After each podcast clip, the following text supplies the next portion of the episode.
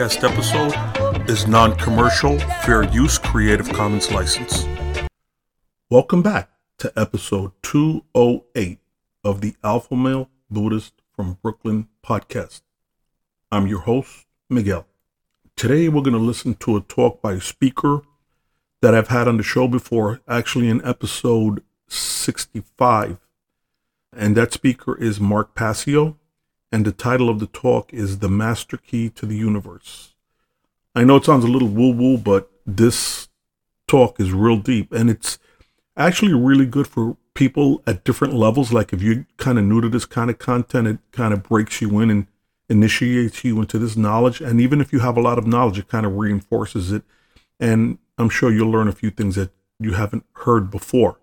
So the one thing I do like about Mark Passio, again, with as with all speakers, I don't necessarily agree with everything that he teaches, but I will say that Mark Passio is the real deal. He's very good, and you will definitely grow in your path, you know, by listening to Mark. So now you might hear me go over some of the same points in a lot of my uh, episodes, and I'll not necessarily repetitive, but I kind of cover some content that you've heard before. But it's important to understand that not everyone listening to these episodes are have been longtime listeners, or you know, a lot of them may be new listeners and they've never heard these points before, and they're important to understand because these topics are kind of complex and multi-level, so that the better prepared you are and open minded you are listening to this, the more you're going to absorb from these teachings and from these episodes and from these speakers that I have on, whether it be myself or someone else. So that's a big uh, point, important point to follow is that you have to engage with this information and with these talks so that you can have a real realization of what is being, you know, put forth for you to learn, you know, and for you to continue on your path. So let's get into it. The etymology of the word religion is the Latin word religare, which means to bind or control. Now, if you belong to a church and you benefit from the teachings of the church, that's great. Just make sure that the money you contribute to your church does not go into the preacher's uh, budget fund to buy a new Lear jet plane or property in the Cayman Islands. In other words, don't drink the Kool-Aid. I myself do not attend organized churches, but that that's just me and that's just how I roll in my life and, and the way things have unfolded for me. But I definitely do have a one-on-one relationship with with my creator, and that's Yeshua HaMashiach or Jesus Christ. Yeshua HaMashiach is how you pronounce his name in Aramaic, which is the language Jesus Christ and people in that region spoke at that time. So again, what I strive to do is I strive to have a one-on-one vertical up and down relationship between myself and my creator. And that way there's no interference. There's for you audio files out there, it's all signal and no noise. No static. You know. So that that's me, that's how I view it and that's what works for me. Also, if you find value listening to this show, please tell your friends about it. Give me a five star review wherever you can, whether it's on iTunes or whatever platform you listen on. I know that some platforms allow you to do reviews. Not to complain, but I'm really heavily shadow banned. There are times that I go to post something on Instagram, like just a picture or whatever, and it won't even upload. And then sometimes it does. I can I can no longer ever post to hashtags, so I can't really promote the show that way. And uh, you know, you listeners, if that's something that you can put upon yourself, you know, you can do, that's great. And but for me, I can't. So, so whatever support you listeners can provide is really greatly appreciated. And I've pretty much figured out why I'm so shadow. it's not even funny. I don't know why I'm laughing but I could pretty much figure out why I'm shadow banned is because a lot of uh, content out there is doom and gloom, or people talking about the eighth level of the ninth alien invasion, stuff that I mean, you know, could be entertaining to listen to, like that Art Bell type stuff. but or you know like homunculus or something like that. You know, it's cool. It's entertaining sometimes to listen to, but they'll let that slip right through. You know, because it's not affecting any change in reality. You're off in some kind of munchkin uh, pumpkin field or something. But I strive to provide content that's uplifting and that can affect change in listeners' lives. You know, when they listen to it, they can get something out of it and it's going to really benefit them. And that's something that's a big no no. They do not want that. You know, you can put all the doom and gloom and fear and, you know, tarot card reading and all that stuff and, uh, Gnostic teachings and you know you know dark teaching, satanic stuff. That they love that, but don't don't put out any you know teaching that's going to help people. I, I call it pissed on breadcrumbs. You know, they put stuff out there so that you follow it and then it just leads you to the land of the lost, for lack of a better word. You know, where you're out there with all the sheeple and just um, pooping in your little three square foot box in your little cage in your FEMA camp cage. And and that's basically what it is. And you know, people think it's funny, but that's pretty much where we're heading to. So and I know just by talking about this, like I've spoken to a few people that know about podcasting and such and social media, and they tell me to just, you know, cool off a little bit or just kind of lighten up on the topic. But, you know, I can't. You know, this is something that I'm held responsible to for for my own karma, for my own consciousness, and for my like when my time comes and my creator says to me, you know, opens up the book and says, Well, Miguel, you know, look at, you know, whatever. And I'm gonna say, look, look at what I did over here, look at what I did over here and you know some of the emails that i get really touch me man because it's it's people really and again i don't know why it is but a lot of people that are on drugs and such and really in a dark path man they they, they said that you know i kind of affect change in their lives and you know and their lives are improving because they're aware of all of these tactics and these schemes and this mind control that they're putting on us so it's it's really important man and it's important for this message to get out so now the one thing that you do want to be aware of as you listen to this talk, because it's about an hour, a little less than an hour, but it's real dense. So two terms that you want to familiarize yourself with, and that is the exoteric and the esoteric. The exoteric are teachings that are presented to the profane, aka the stupid. Basically, the word profane are dummies. And the exoteric teachings are directed towards the profane just so that you could see the, on the surface or on the skin of reality and there's no real substance there again just pissed on breadcrumbs you know what i mean like they're describing a book to you and what they tell you is well it's square shaped rectangular. It has a leather binding with gold leaf edges on it. And it is you know 14 inches by 2 inches thick. And it sits on a bookcase. And it has pages on it. And it has 500 pages on it.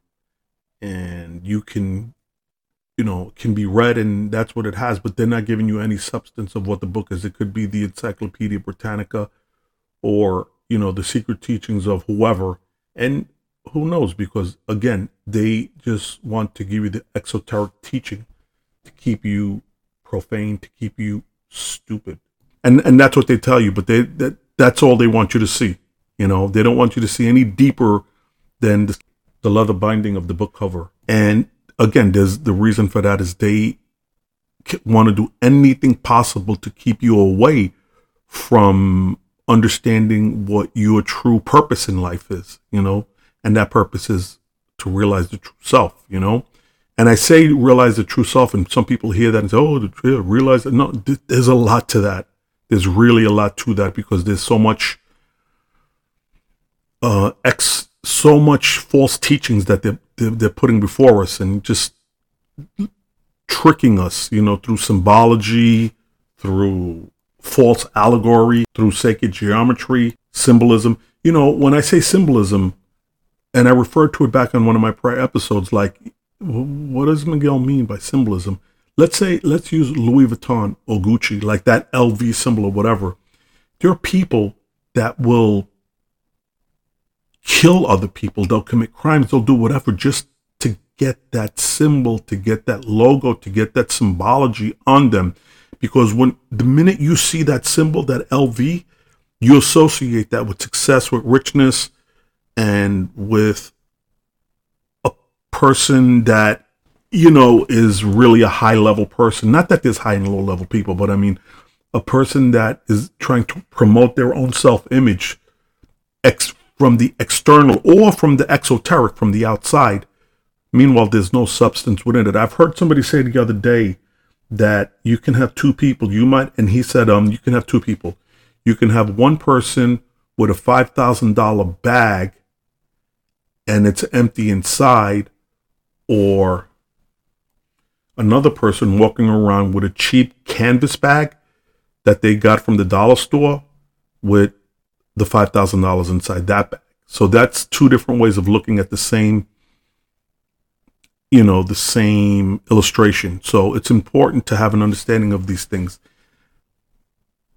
It's very, very important to find out what your purpose in life is because without it, you have no path, man. You, you're, you're nowhere basically. You're just living day to day, moment to moment, and you subject yourself to enslavement, mental enslavement. You know, purpose is the type of thing where, let's say you had a bad day, you lost your job, and just everything is turning the wrong way for you, but you do have a purpose, and that purpose is to either improve your family, to work really your purpose should be to improve your skills whether whether computer skills or and I will say it again these days to learn masonry, carpentry, auto mechanic, airplane mechanic. I know airplane mechanics, they make big money, you know, and that's like an 18 month course.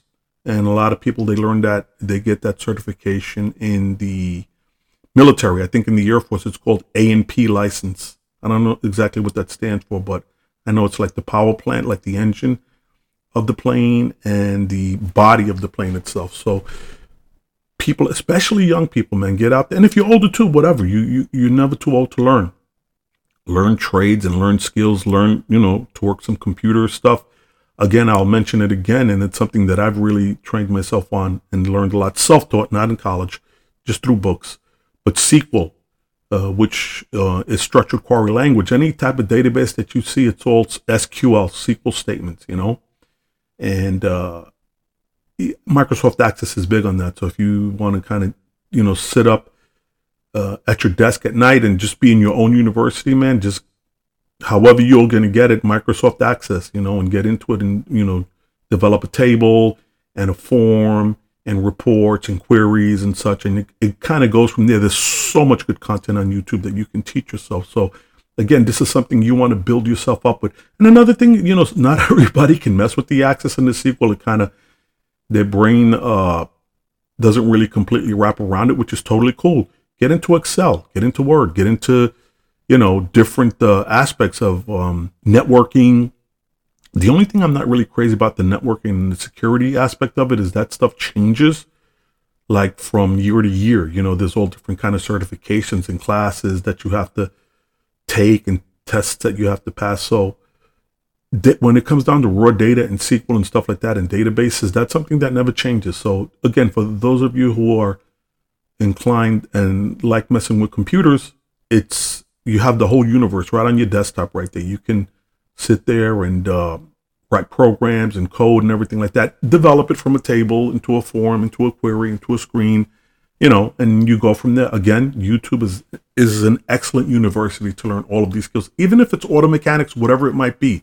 But get engaged, man, with your life. Don't just be passive and sit on social media and you know eating the Cheetos uh, on the beanbag in your own urine, if you know what I mean. Get engaged and improve your life. Affect change in your own life. This is this, these are the steps that you have to take.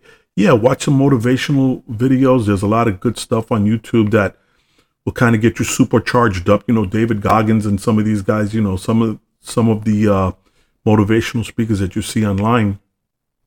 They'll get you really charged up and and what ultimately ends up happening, the goal for this is to have, find what your purpose in life is, right?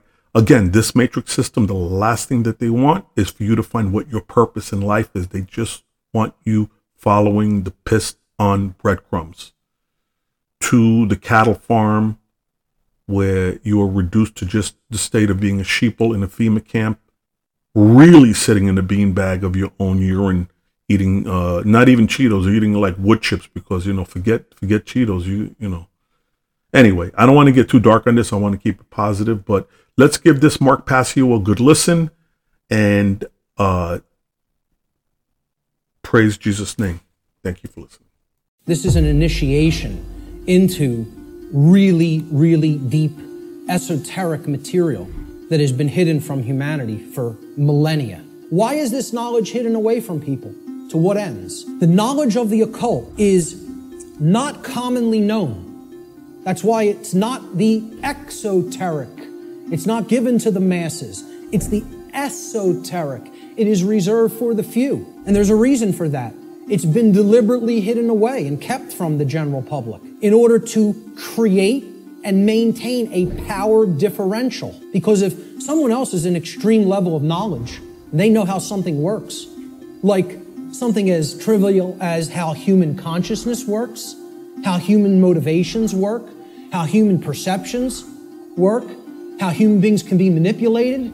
If somebody has deep knowledge of that information. And there's a whole bunch of people who have not one iota of how that works. What kind of a number do you think somebody can do on people like that? From my years of being inside occult traditions that are very, very dark, I'm telling you, this is what they don't want you to know. So, what this presentation constitutes is a master key that unlocks all the locks to all the doors on all the cages.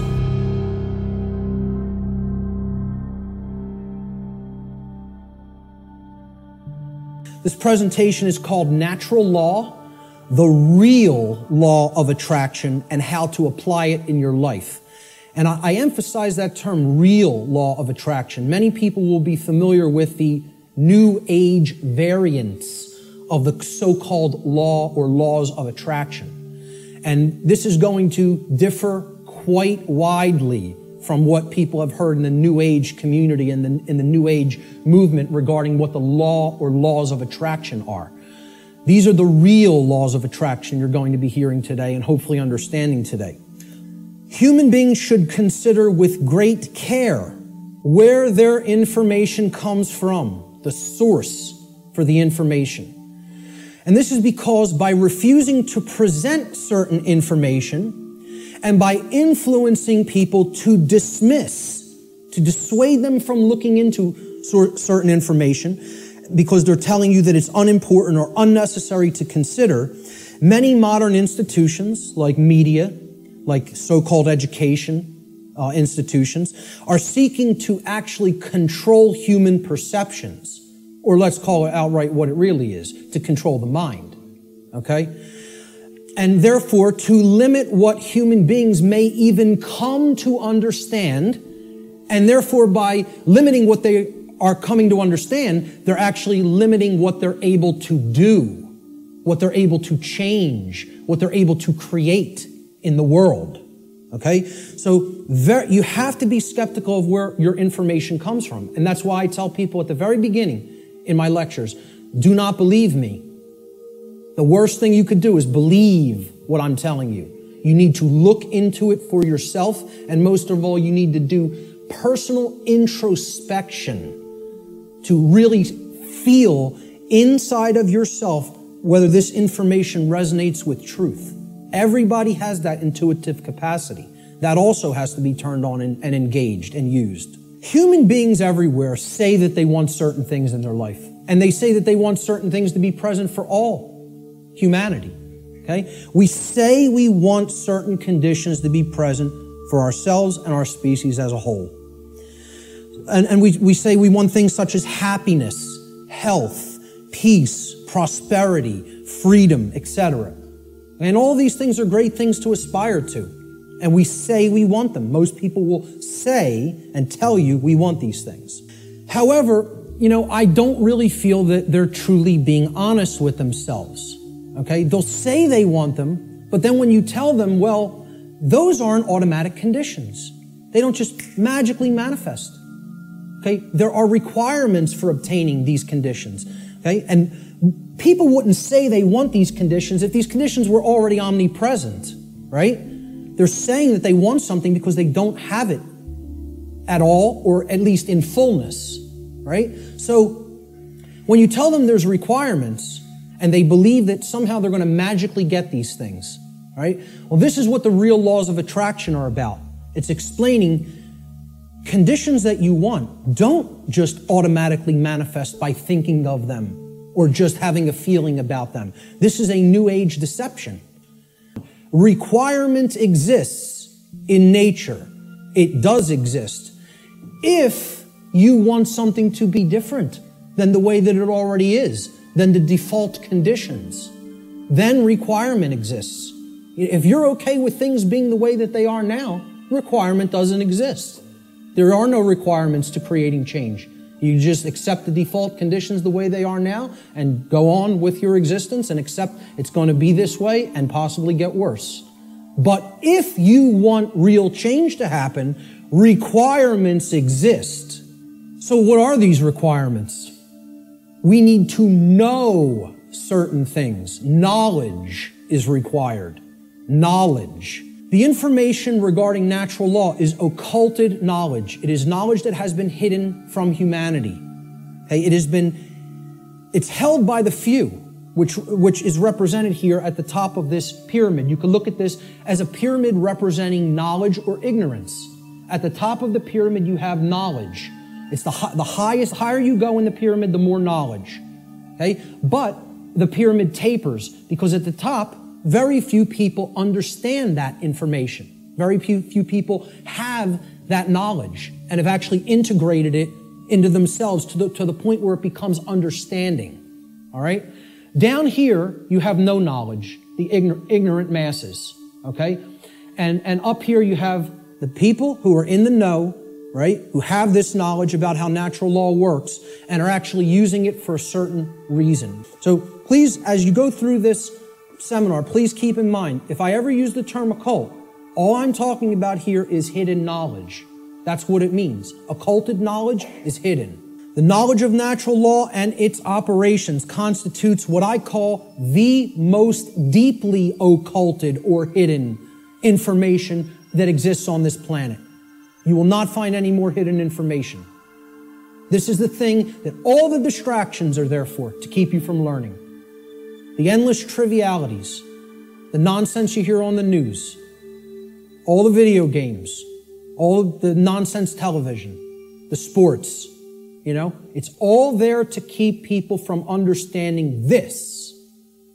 And I can't get you to accept that or believe it, and I don't ask you to believe it. I'm telling you, that's what they're trying to, from my years of being inside occult traditions that are very, very dark.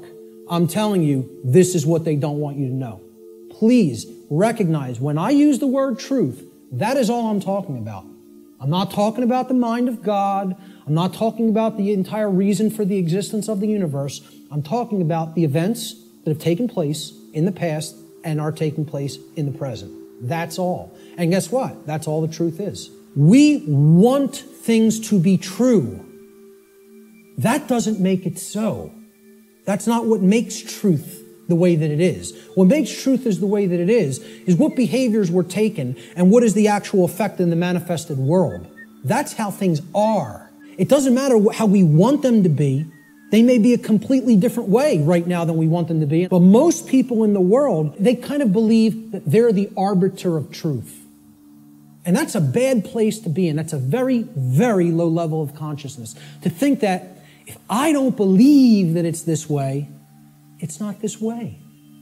Many people are trapped in that state of mind. The laws of the universe don't care about you. Laws have been created in this realm that work flawlessly, 100% of the time, flawlessly. The creator of the universe set these laws into motion, put them into effect, and they bind you. You and I are bound by these laws, whether we like it or not, whether we accept it or not, whether we understand it or not. They're in effect, and you are already creating the reality that we are experiencing based upon interaction with these unseen laws already. You're already doing it. You can never not be doing it. That's an impossibility. Let's look at the dynamics between discovery and belief, the difference between discovery and belief. Because again, natural law is capable of being discovered, understood, and harmonized with. What this is, is saying this exists, you're bound by it. The best you can do is to understand its operation like you would understand gravity and therefore not just walk toward the edge of a 200 foot cliff that is bottomed, bottomed by jagged rocks. If you're intelligent and you understand how the law of gravity works, you won't do that behavior. So natural law has nothing to do with religion. It's not a belief system. It's a science. It is a discoverable operation that is already in effect that we can either understand and align our behavior to or remain ignorant of and suffer as a result of that ignorance because it's already in effect and already has, an, uh, has a binding effect upon you and your behaviors and everyone's. So when it comes to belief, and anybody that was trying to propagate a religion wouldn't put this slide up here. When it comes to natural law, it, is, it works just like gravity. So the clown that's going to jump over the cliff saying, I don't believe in gravity, what's going to happen? Down he goes. Because belief is irrelevant. Because natural law does not care about you. It does not care about you. It is in effect, no matter what you do, deal with it. So let's look at consciousness and the human brain. Okay? Because Consciousness is an intangible force. Okay? It's something that exists, but you can't really see it. Many people even have a hard time explaining what it is. But there is physiological expressions for consciousness in, in the physical domain, and the brain is one of them. And of course, people will say, well, don't leave out the heart. Of course, the heart is also very important. Heart has an even bigger electromagnetic field than the brain and is tied into the physiology in an even more complex way than the brain is.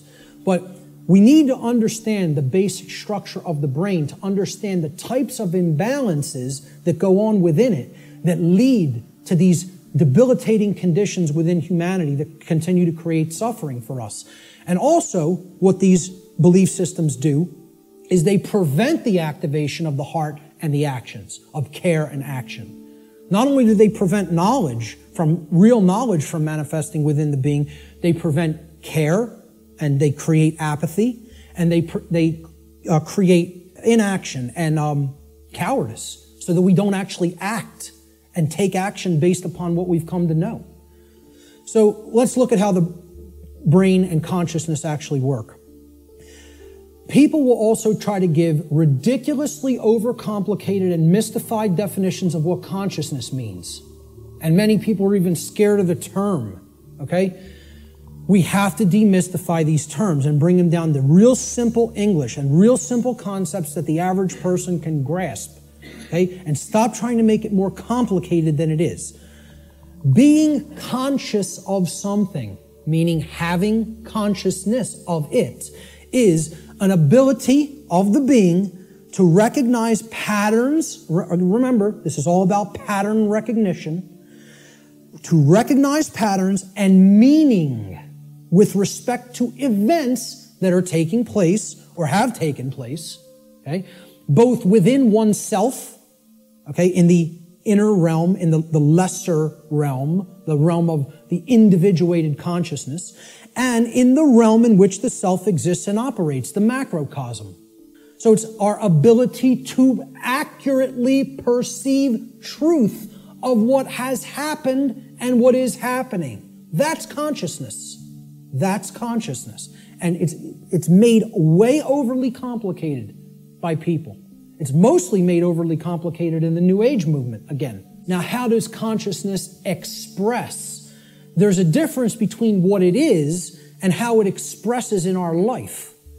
Consciousness expresses. I ask people, just tell me, what are the ways you could ever make yourself known to any other being? How can any other being come to know who you are in this incarnation, in this physical manifestation? How could they possibly come to know you? How could you manifest yourself or make yourself known to them? And there's only three ways thoughts, emotions, and actions. Okay? And I would say speech falls into the line of the combination of thoughts and emotions. And speech is also a form of action. I'm using force to, you know, make the air flow over my vocal cords to make sounds come out so that you can hear my vo- what the concepts I'm trying to express. So it is a form of action. And it derives from what we have thought up to this point and the emotions that we have, and we could express it through speech. So, thought, emotion, and action. Thought you have to look at as the creative force that is the expression for consciousness within the individual. Okay? So, it's a neutral force. You don't look at your thoughts as masculine or feminine, do you? But you do look at them as creative forces. In order for anything to manifest in the physical domain, it had to first exist as a thought. This computer, somebody had to envision all the parts, how it works, how, it's put together. Okay? this camera equipment, the clothes you're wearing, the seats, everything that exists had to first exist in the realm of thought. Had to. By law. Then it comes into physical manifestation through action.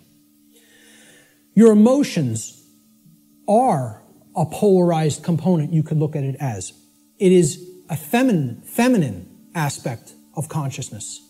Because other people don't feel your emotions. They could perceive or, or sense them. You're the one who's feeling the emotions in your physiology. It's an internal expression.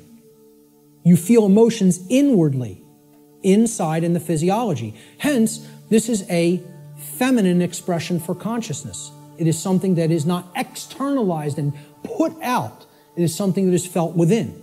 So the emotions in the mind body spirit connection are the spirit in which we do something. Okay, so that's the feminine force or the spirit. Of course, thoughts are within our mind, hence, that's the mind uh, component of the consciousness. Then there's a marriage between them. Okay, so you could look at thoughts as the creative essence, which then blends with or marries to the feminine. Now, see, we're getting into a notion that is taught in all many different religious traditions. It's called the Trinity. And I challenge anybody, go and look in any of the trinities that exist, in any of the religions. You can go back to Babylon. You can go to the Indus Valley traditions. You can go to the Egyptian and Cometian traditions, the Christian traditions. Every single religious tradition that has talked of a Trinity, okay, it is always a Father creator, a sacred feminine figure, okay, of some kind that the Father then work uh, impregnates or um, inseminates in some form, and then th- from that offspring is born a male child. Always, okay. What we're talking about here is the Father being the mind, the creative essence then the spirit or the emotions being the sacred feminine essence, okay? Or the Holy Spirit, the emotions. And then the child, the male child, is behavior. It is the active or masculine principle that actually interacts with the physical world to change it. And hence, that is the only way to actually save ourselves. The nature of a human being is that a human being is programmable. Our nature is that we can be programmed. And there's another thing, that's another thing people don't want to hear. They don't want to hear this. I'm not saying we are computers. I'm saying we're like them in the ways that we can be programmed. So what gets put into a person through the environment, which is called the culture, all right, and becomes their programming determines what they will output onto the screen, which is called human life. And that will create the human condition in the aggregate as more and more people operate that way. All right, so let's look at how this works. Human beings are programmable much like computers. like a computer, if a human being has a bad file system format. That's the first thing you do when you're going to get ready to use a computer. You have to format the drive. A file system format is you got to format the hard drive so you can prepare it for a specific operating system, which is basically the task controllers. It's going to control what happens on the computer, what how programs get launched, how memory is used, etc. In a nutshell. All right. If the human being has a bad, bad file system format, right, this is akin to the operating conditions during a child's formative years, the first six years of their life, essentially. Now, think about it. We call this their formative years. Their formative years, like a format on a hard drive because this is what puts the file system into the human being that prepares it for its operating system. Okay? So, largely what programs the child at this stage is the parents and what they will see in their immediate environment and home and during their very early years in quote schooling. All right? Now, if like a computer, if a human being also has bad a bad operating system, again, they are basically providing a platform that other programs will run in. And they're providing a graphical user interface. This is your culture. The operating system is the culture in which the programs run. Okay? So let's say if you have a bad operating system, meaning you're already surrounded in a bad environment, in a bad culture, right? That's also going to negatively impact the output. And then they have bad software programs now, these are the programs that you run. Now, if I didn't have a good presentation uh, software, piece of software, my presentation might come out sloppy. It might crash in the middle of it. It, it might not display the graphics or the text properly. Okay? So you got to make sure you're working with good, reliable software as well. Now, what the software is, is the belief systems, what the person has taken into the mind and is processed and made part of themselves. And th- now, if all of those things are bad, we have three bad components. The format is bad, the file system format, which is the formative years of the child. Okay? The culture is bad, meaning they're already growing up in a bad culture or in a con- culture that condones moral relativism, etc., and doesn't understand natural law.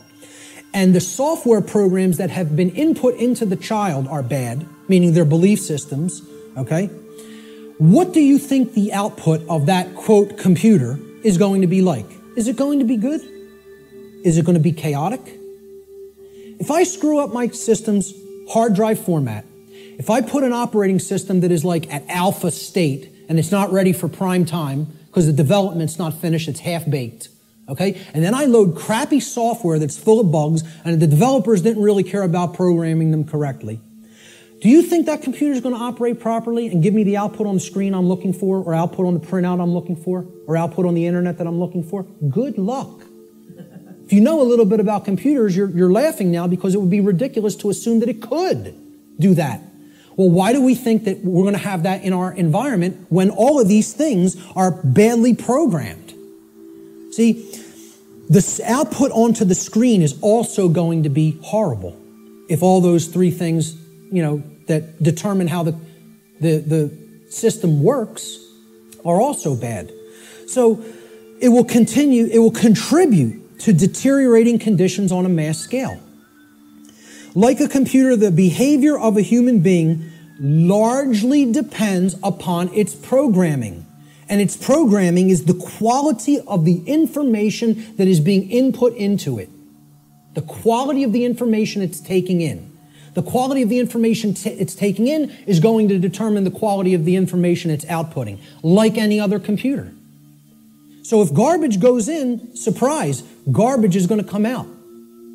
If good information goes in, quality goes in, quality will come out. And the output will be as one wants it to be.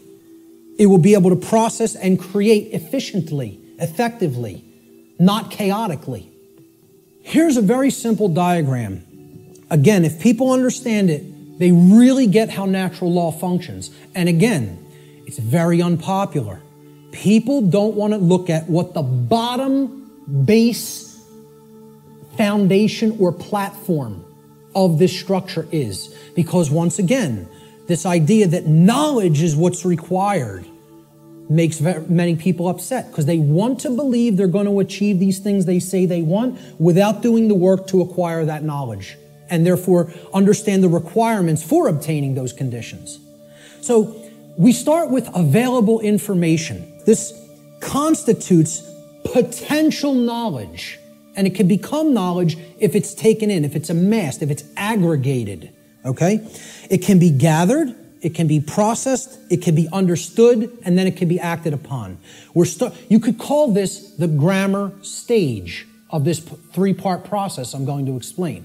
Okay? You could also refer to this as the input stage. If we're looking at it in a computer model, this is the stage of inputting information or programming something.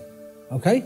Now, the next step that's built upon this is once you've taken information in, necessary information, you then come to a position of understanding it. You know what it means, you recognize the patterns. All right? So, this is the second step in this process. Now, the, your understanding or lack of understanding, okay, now in the first stage, your knowledge or lack of knowledge is going to lead to understanding or lack of understanding. If you have understanding present, your decision making processes are going to be in harmony with what you say you want. Okay? You're going to understand if here's what I want, this is what's necessary to get that, to make that happen, to manifest it. That's understanding. It's a decision making process that happens within the mind. These processes take place in the human mind and are chosen by each individual based upon available information. So again, you can see if information is held back, if it is occulted, or even if it's just people are dissuaded from taking it in because people will say, no, there's nothing there, there's nothing to it right? You could see how they'll never get to this step. They'll never understand. They'll never get to the, the, the, second level of creating our reality. The third stage to this process is what you do with what you have come to understand, to know and understand. So this is the action stage, okay? Each individual's behavior, the behaviors that they choose through their own free will, is based upon the quality of their decision making processes that are happening within the human mind. Okay? That process, as we've already seen, is in return based upon the quality of available information. So this is behavior. See, people don't think of wisdom as behavior. They don't think of wisdom as action. They think of it as something that you just know. No, wrong. Wisdom is not knowledge or understanding. Wisdom is action. Let me say this again. Wisdom is action. It is knowledge and understanding that has been applied. So, b- based upon these three processes, something is generated. Something is created in the physical manifestation, physically manifested reality, the real world, so to speak. So, the manifested reality is based upon the aggregate behavior. Aggregate behavior. No one person is creating the reality we are experiencing. Okay? It's another fallacy of the New Age movement and thinking. In the aggregate, we are creating our shared reality. All the behaviors put together creates the output on the screen, or the generated result. Is it orderly? Is it chaotic?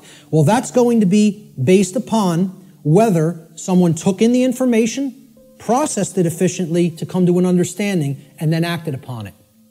The manifested reality is the quality of the condition which manifests in any given society based upon the aggregate quality of human behavior within that society. This is how our reality is actually created the conditions that we experience as the daily events of our life. It's a simple three stage process that leads to a result. And for many people here, you will recognize if you've looked into this discovery process and this creative process is known as the trivium. This is what the trivium is. In the ancient traditions, this is what the trivium was labeled. It was labeled knowledge, understanding, and wisdom. The trivium methodology of truth discovery has been completely obliterated from public consciousness. Many people have never heard the word. Instead of the trivium method of learning, the classical liberal arts education methodology. Because they want to try to sanitize that as much from human consumption as possible. They don't even want you to understand how that works at all. So you got to look into it and understand how it works. That's all I can say about it.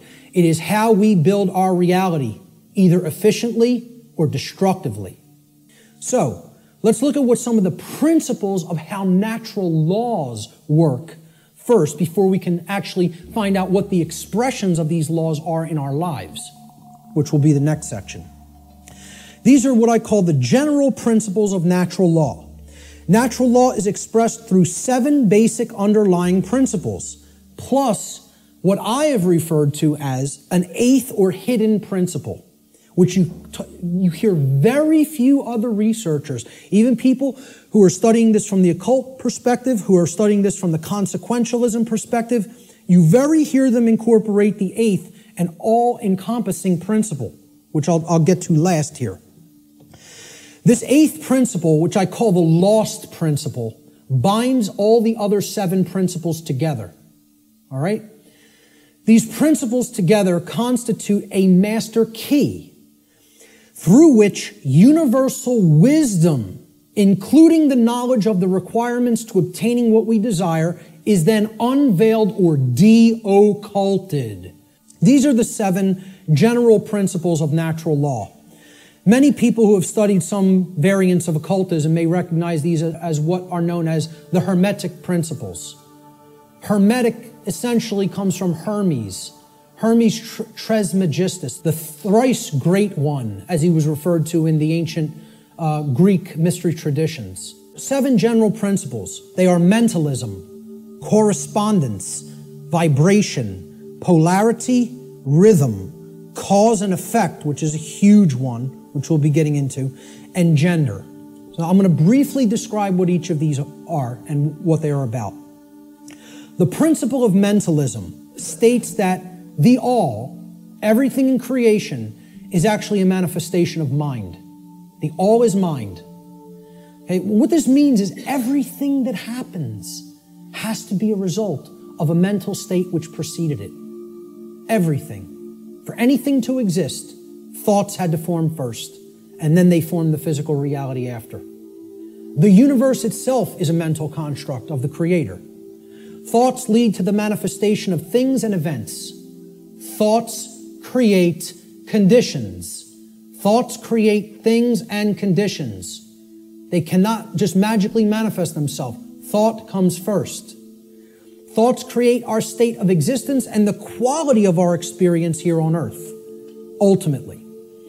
Therefore, we should be responsible for everything that we create by being responsible for that which we think because the thought processes are what are driving the behaviors. People behave the way they do because they have certain belief systems embedded in the mind and running like a program. Their thoughts and their emotions are driving their actions. So the behavior is not magically suddenly going to just change. The thoughts and emotions have to change because they're the driving force behind the behavior. That's when reality will change. See, people don't want to hear that once again. They don't want to hear if you want to change reality, you yourself have to change the way you think because the way you think is not conducive to the requirements for getting what you say you want. They're doing the exact opposite of that in many cases.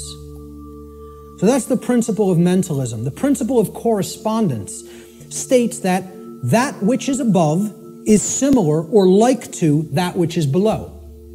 So what this means is that which is below, uh, and that which is below is like to that which is above. It's a mirror, okay? The above is like the below, the below is like the above, all right? The above, in this case, is the macrocosm, okay? The, the laws of the very large things, okay? The laws that govern the creation which we consider is seemingly outside of ourselves. We know at the deepest level that it's not, that we're one with it, but you know, we perceive this as out here, the laws that are govern the, the large aspects of things. So the macrocosm, or the very large, the totality of everything, And the microcosm, which is the very small, or the individuated units that comprise the whole in their aggregate, okay? They are reflections of each other. They cannot be separated from each other. As one goes, the other goes. The universe is actually a holographic system. A hologram is an image, okay? You pass a, laser through it and then projects a 3D image, okay? It's like a flat image and it projects a three dimensional image. But the aspect, why they call it a hollow, like holistic, hologram, holistic image, is if you break a hologram into multiple components by cutting it. So if I take a hologram and I cut it in four pieces, you don't have a quarter of the image on one part of the hologram and a quarter on the other and a quarter on the third and a quarter on the fourth. You have four whole images that only lose their resolution by a quarter. Okay? So everything is contained in all the smaller parts. Okay? That's like the reality that we're living in. Our universe is a holographic one. So the universe is inside the individual. And the entire universe is like an individual. They're reflections of each other. To know the workings of the individual will help lead us to an understanding of the macrocosmic laws. Similarly, to learn the macrocosmic laws will help us to learn the way that consciousness within the individual functions. These two things cannot be separated from each other. And once again, as I said at the, near the beginning, that's what occulted knowledge is. The knowledge of the occult is how the microcosmic world works, which is the individuated consciousness, and how the macrocosmic world works, which is natural law. So, the other part of the principle of correspondence is that our reality is also fractal in nature. Now, if you studied fractals, these are self similar mathematical generated patterns. Okay? We see this through things like Fibonacci sequence in, in mathematics and this is repeated endlessly throughout nature. Okay, so you look at you look at the um, structure of the atom, and it's similar to the structure of the solar system, which is similar to the structure of the galaxy. They work the same way. They look the same. You pull back enough, you'll keep seeing the same pattern repeat. The principle of vibration simply states that there is no such thing as rest, as dead or, or non motion. Okay? Death in that sense is an illusion because true death would be the cessation of all motion and energy. There is no such thing. It doesn't exist. You cannot go anywhere in creation where something is com- at complete rest. Everything moves, everything vibrates, and at the most fundamental level, the universe and every single thing which comprises it is ultimately pure vibratory energy that is manifesting itself in different ways, different frequencies, different vibratory forms. The universe has no true solidity as such, as we imagine solidity at the macrocosmic level. Matter is merely energy in a state of vibration. And what this is, if we truly understand this, and many sciences are now finally really understanding this and try, trying to propagate this knowledge out into the public, we will, we will come to the understanding that this is a spiritual construct for experience to be gained to have an experience and learn and grow in consciousness. That's what the purpose of this whole thing is for. Nothing is truly solid. You know, it's, it's a, it's, again, like we say, we are spirit having a human experience. The whole universe is spiritual, having a, a, a experience in solidity. All right? That's how you have to look at the principle of vibration. The principle of polarity states that Everything has a dual nature to it. There are polarities in everything that exists. Okay? Everything has poles, everything has its pair of opposites. However, opposites, they, they are identical in nature, but they're different in degree. So let me give you an example of what that means. Are hot and cold really opposites? Or can we simply look at them as the presence of heat energy or the absence of heat energy? Meaning that they're the same thing, energy and whether it's concentrated in a specific area, which would make it hot, or whether it's absent from a specific area, which would make it cold. Okay? That's what hot and cold are at the fundamental level. At our level of perception, they're opposites, but at the fundamental level, they're the same thing energy or, its, or lack thereof. Just like those three stages of the trivium. Are knowledge and ignorance the same thing? Yeah, actually they are. Because truth is always present. It's a matter of whether it's pre- whether it's taken in and processed or whether it's refused to be taken in and it's not processed. Extremes can meet and blend and, you know, play with each other like as depicted in the yin yang symbol, masculine and feminine. They need to be blended. And at some level of reality, everything that is seemingly contradictory may be reconciled. Now, again, I stress the term at some level.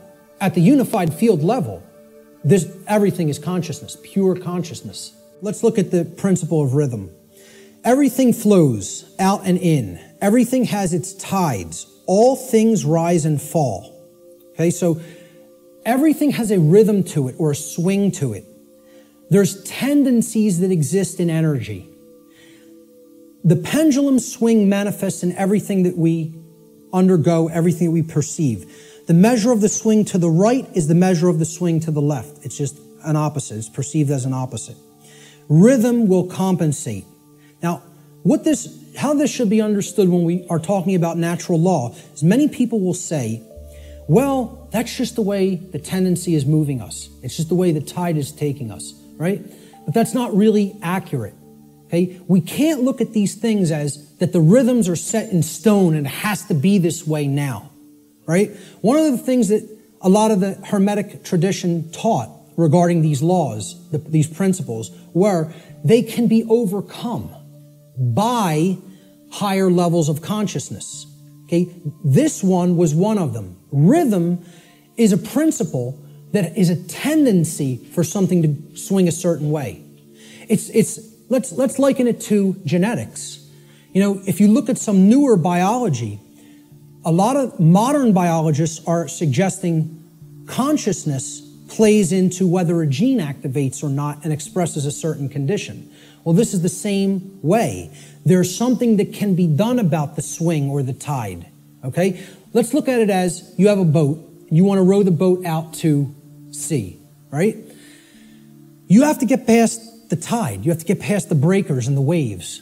And if that tide's really strong at high tide, it's going to be very much more difficult. You're going to have to expend more energy to get it out to sea. If, however, you were taking it when the current's moving out to sea, okay, there, there's a, a flow that's moving outward deeper into the ocean, and you start rowing that boat then, you're going to be able to do it much more easily. Okay, so if there's if there's winds pushing along a plane, it's going to have to expend less energy. It's going to get there qu- more quickly, okay, because it's adding to the energy. If, however, you're flying against the wind, you got to expend a lot more energy. It's just a tendency. You can still get to where you want to go. You may just have to exert more effort. So that's the principle of rhythm. This is the principle here in natural law that most fits in with how I'm using the term natural law today cause and effect. Many people, again in the New Age community, don't want to believe that there's causes and effects and that effects are driven by causes that you know come first and then manifest conditions. So the principle of cause and effect simply states that every cause has its effect and every effect has its cause. Uh, every single thing that occurs happens according to law. All right? Chance is a name for law, a law not recognized. There are many planes of causation, but nothing escapes the law. So again, is there free will? Yes, there is free will. But is there free will to ignore law without consequence? No, there is not. That's the limit of free will. Free will is operating within boundary conditions that I'm referring to as natural law. It's a series of laws, actually. Okay? Free will operates within these parameters or boundary conditions that cannot be exceeded or gone beyond without consequence. Oh, yeah, you can break natural law. Yes, you can break it, but you cannot break it without consequence. You cannot break it without consequence negative consequence. And that's why this body of knowledge has in the past been referred to as consequentialism. It is the knowledge of how consequences are generated by our free will decision making processes within the boundaries of natural law. So this is the law of cause and effect, the principle of cause and effect. And I think this image, I was searching for images that encapsulate cause and effect, and I found this cartoon. I think it does it brilliantly. Most of all, because will the effect happen immediately? No, it will not happen immediately. There is a time lag. You set the cause into motion, the universe is going to intelligently bring to you, through a rearrangement of all the dynamics that it needs to rearrange, the effect of what you've generated by setting that cause into motion. And there is a time gap between the, the cause going into place and the effect coming around and hitting you. This is why the pattern recognition of cause and effect is more difficult because it is separated by a time lag by what we perceive as linear time. For some people familiar with my work, you've seen me break down the Matrix trilogy. And the law of cause and effect is brought forward extensively in the second Matrix movie, The Matrix Reloaded. And the, the scene that encapsulates this the most is the, the character of the Merovingian, who tells to the heroes who want to be free from the Matrix and its control, okay? You are coming to me without an understanding of why you are in this position. You don't understand the causal factors that have led to the current conditions that are in place. Therefore, you are coming to me with no power to effect change. You are powerless. So why should I help you? You're powerless because you lack knowledge and understanding of what set these events into motion. Why? The question why, he says, why is the only source of real power. Without why, you are powerless. He's talking about cause and effect, and he says it specifically. Causality, he calls the only real truth. And this is the villain. The words of truth come through one of the, it's a big technique in Hollywood too. The words of truth are spoken by the villain in the movie or in the series. Everything starts with choice. And Morpheus is correct. Our choices set that causality into motion before it becomes an effect. And the Merovingian tries to tell him, no, there is no free will. That's where the dark occultist will give you the bulk of truth and then poison it with that one thing he wants to get you to accept. Okay? So, the, the next thing that needs to be understood is the two planes. All right, there's the plane of effects and then there's the plane of causes.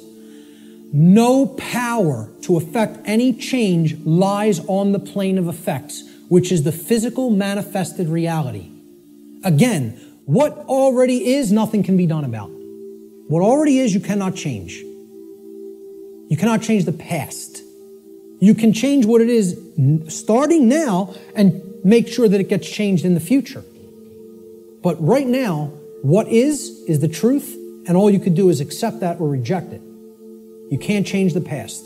So the physical world that is manifested up to this point happened because of things that occurred in the past. The causes happened in the past. Nothing you can do about that right now. No power to affect any change lies in the world of effects. Cannot be done. You are rearranging the deck chairs on the Titanic while it sinks. You're not creating any change doing those things because no, the underlying causes aren't changing. And the underlying causes are how we think, how we feel, and how we behave. And no one wants to look at that. They want to think all those things can stay in place and I can magically get what I want. I want to keep my hand over the fire, but I don't want it to burn and blister. Well, enjoy. See, find out what you get when you do that. Because that's what we're doing when it comes to natural law. The final principle of the seven principles of natural law, at least the, the formalized ones, are gender. Gender exists in everything. Everything has its masculine and its feminine components or principles. We've already seen that when it comes to the human brain, consciousness, worldview, etc. Gender manifests on all planes of existence spiritual, mental, physical, everything. Okay? Very simple concept. What I want to briefly talk about is mental gender. Mental gender is the state of coexistence between the masculine and feminine aspects of the mind. Our left brain hemisphere largely facilitates the masculine aspects of the mind or the intellect, logic, analytical thought, linear thought processes, while the right brain hemisphere largely facilitates the feminine aspect or intuition, meaning creativity, compassion, and holistic thought processes. This next section is what I call the lost principle. This is the eighth principle of natural law, which binds all of the other principles together. Okay? It is what I would call the encapsulating principle. Okay, it's the container inside which all the other principles fit very nicely and neatly. However, it's lost. Here's the eighth circle the seed of life. Now, what happens from a seed? It grows, it generates something, it creates something. A seed has an outer casing, an outer shell. Okay? that if you're going to get to the inner core of it that contains all of the creative, genetic, generative material, okay, that shell has to be there and intact. You break the shell of the seed, the creative essence of the seed is going to be gone. Now, what is that principle? Here's what that principle is it's the eighth, or what I call the lost principle. And it's the thing that has to be present in order for any change to manifest itself and it is not what most people think of it as. Even when I tell you what this is, I guarantee you there will be a, an inaccurate connotative meaning for what people think this means. Okay? Here's what the eighth principle is it is known as the generative principle, or the principle which governs creation, which actually is the causal factor that goes into effect and generates the result that we say that we want. But what's the real term for it? Care. This means what are you giving attention and helping to grow? What are you focusing upon? Because what focus you're focusing upon, that's what's ultimately getting generated, getting created, and growing. And this doesn't mean be ignorant of what's going on in the world and don't look at anything that's negative because you're going to feed that and give power to it. That's not what it means. Okay? That means you know what you're feeding? In that instance, if you want to do that, you're feeding ignorance. And that's what's going to grow. The exact opposite that the New Agers want you to believe that it is. By ignoring the negative, you are ensuring that more of it occurs. You are fueling it by ignorance, ensuring that it grows and takes over.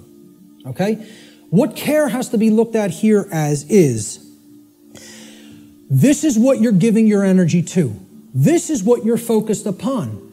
This is what you actually care enough about to do, to spend your time on, to put your attention on, to manifest in the world. That's what I'm talking about as care. Here's how it actually operates. The lost principle is the dynamic of care. What we care about on a day to day basis acts as the driving force of our thoughts and actions. What did I say we need to develop? The heart, mind, guts, right? Heart, mind, guts, in that order. Care comes first. You got to care enough to know, to develop the knowledge. Okay? Then you got to act on it and put it into practice. Apply it. So that's the order heart, mind, guts care, knowledge, action. Those are the steps, okay? And all three of those have to be in place. All three. That's what unity consciousness is. It's unifying thoughts, emotions, and actions. The three aspects of consciousness, such that there is no contradiction between them. What we think, how we feel, and how we act are one and the same. There's no contradiction. That's unity consciousness. Therefore, Okay, since it's the care is the driver of our thoughts and actions, it ultimately can be seen as the generator of the quality of our shared experience here on the earth. Care is what generates the whole thing. Hence, it has been called the generative principle. Liken the heart to a pump in the body.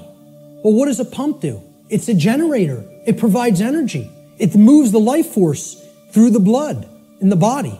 In every ancient tradition, they talk about the life force being in the blood. The heart is what pumps that through the whole physiology and enables us to continue to sustain life. Okay? The heart is the generator, it's the pump, it's the center of the being. As important as the brain is, which we just talked about the importance of it, the heart is ultimately what's generating the experience because what we care about determines what we think about on a daily basis most of the time and therefore how we behave. All right? So, the, this principle has often been referred to as the generative principle. Uh, is anybody familiar with the compasses and square symbol of Freemasonry? With the G in the middle? Well, that's what the G stands for at the highest level. They'll talk about many, many porch masons. These are the exoteric masons that are given the teachings of the profane and they think they're in the know. Okay? They're given the, the information, well, this only means geometry, it only means God, etc. Okay? One of the things they'll tell you it means at a slightly higher level is that it means gnosis, knowledge, okay, which we saw the meaning of in Greek earlier. At a higher level, at illuminated levels of Freemasonry, which are above 32nd degree, they will give you what the real meaning of the G inside the compasses and square is. And it is the generative principle. It means Genesis, creation. Okay? And yeah, you can tie that right back to God. I'm not saying those things are different. And the, the forms that get created in the physical manifested world are geometric forms. So it is geometry as well. It's all these things. But at the highest level, it's the generative principle. That's what that G really stands for in esoteric Freemasonry. Okay? It's called the generative principle because that means to create. It comes from, the word generative comes from Latin. The verb generare, as we've already talked about, means to create. The generative principle is what we create through. And it's lost because people don't care. They don't have care. Hence, it's the lost principle.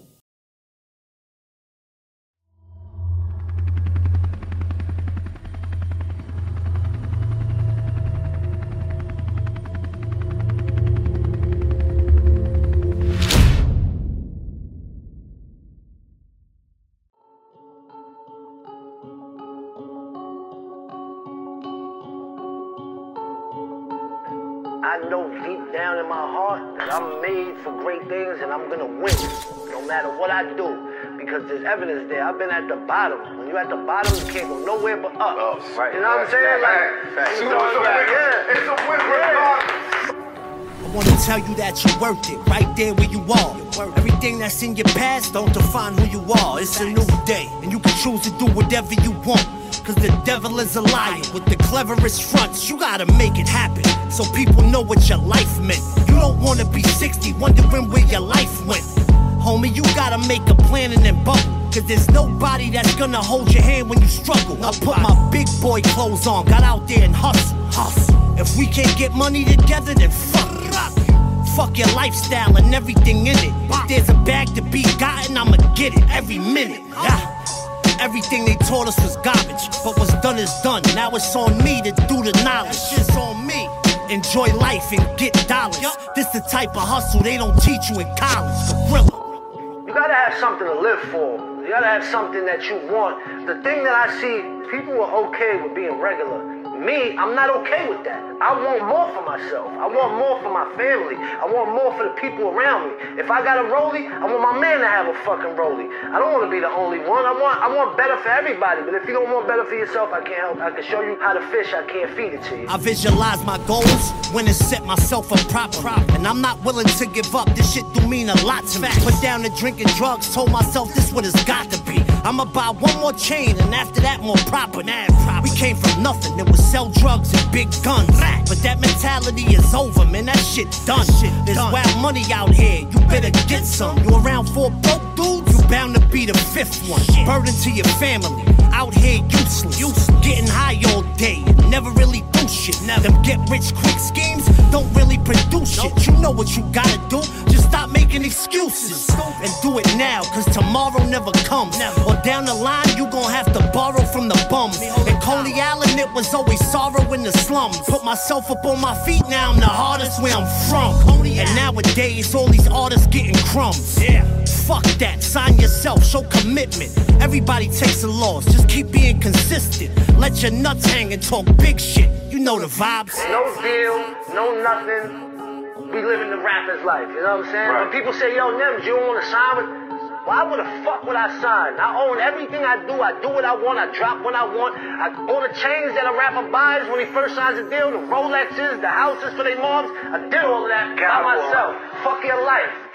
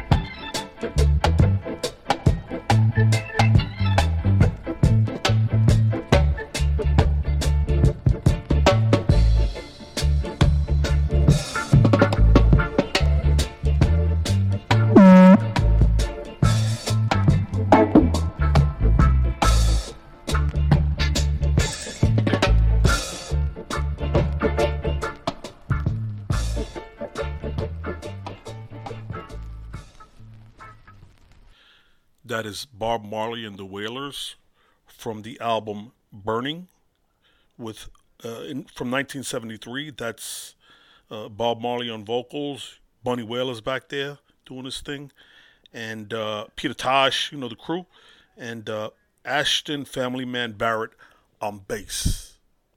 That that's some serious bass right there.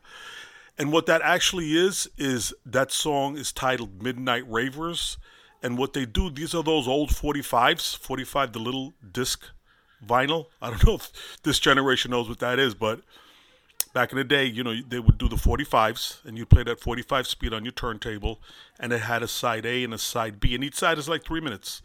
So the first uh, is what they call the version uh, of the song, which is the song itself, recorded with vocals and everything like that. And then on the B side, when you flip that little 45 over to the B side, you'd have, if you were lucky, and if it was a good beat, you'd have the dub.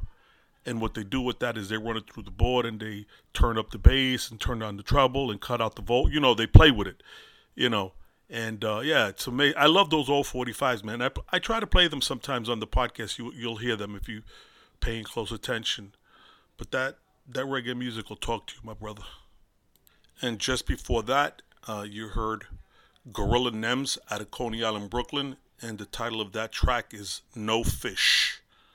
That that's a motivation right there.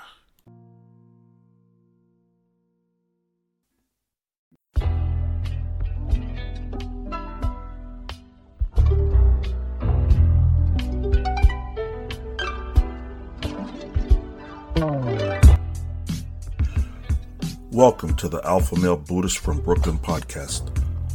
I'm your host, Miguel. I like to cover topics from ancient history, great leaders and generals from the past, and I also like to talk about self realization, truth, critical thinking, and strategic spirituality. Outside the box, nonconformist. I'm here to shatter the myths of the mainstream media and the beta sheeple narrative. My email address is alphamalebuddhist at gmail.com. My website is alphamalebuddhist.podbean.com. My Instagram is alphamalebuddhist. And check out my YouTube channel, Knowledge Hobo. That's on YouTube. It is the podcast accompanied with video clips that integrate exactly with the podcast, so it's motivational and inspirational. I also have promotional t-shirts. If you go to my website, alphamalebuddhist.podbean.com, you can see the promotional t-shirts there. Reach out to me. Also, if you have any show notes or any suggestions that you would like to hear on the podcast, just reach out and see if I can get that done. I've been getting some really great emails and feedback from my listeners, which is great. So I want to thank you for listening and namaste.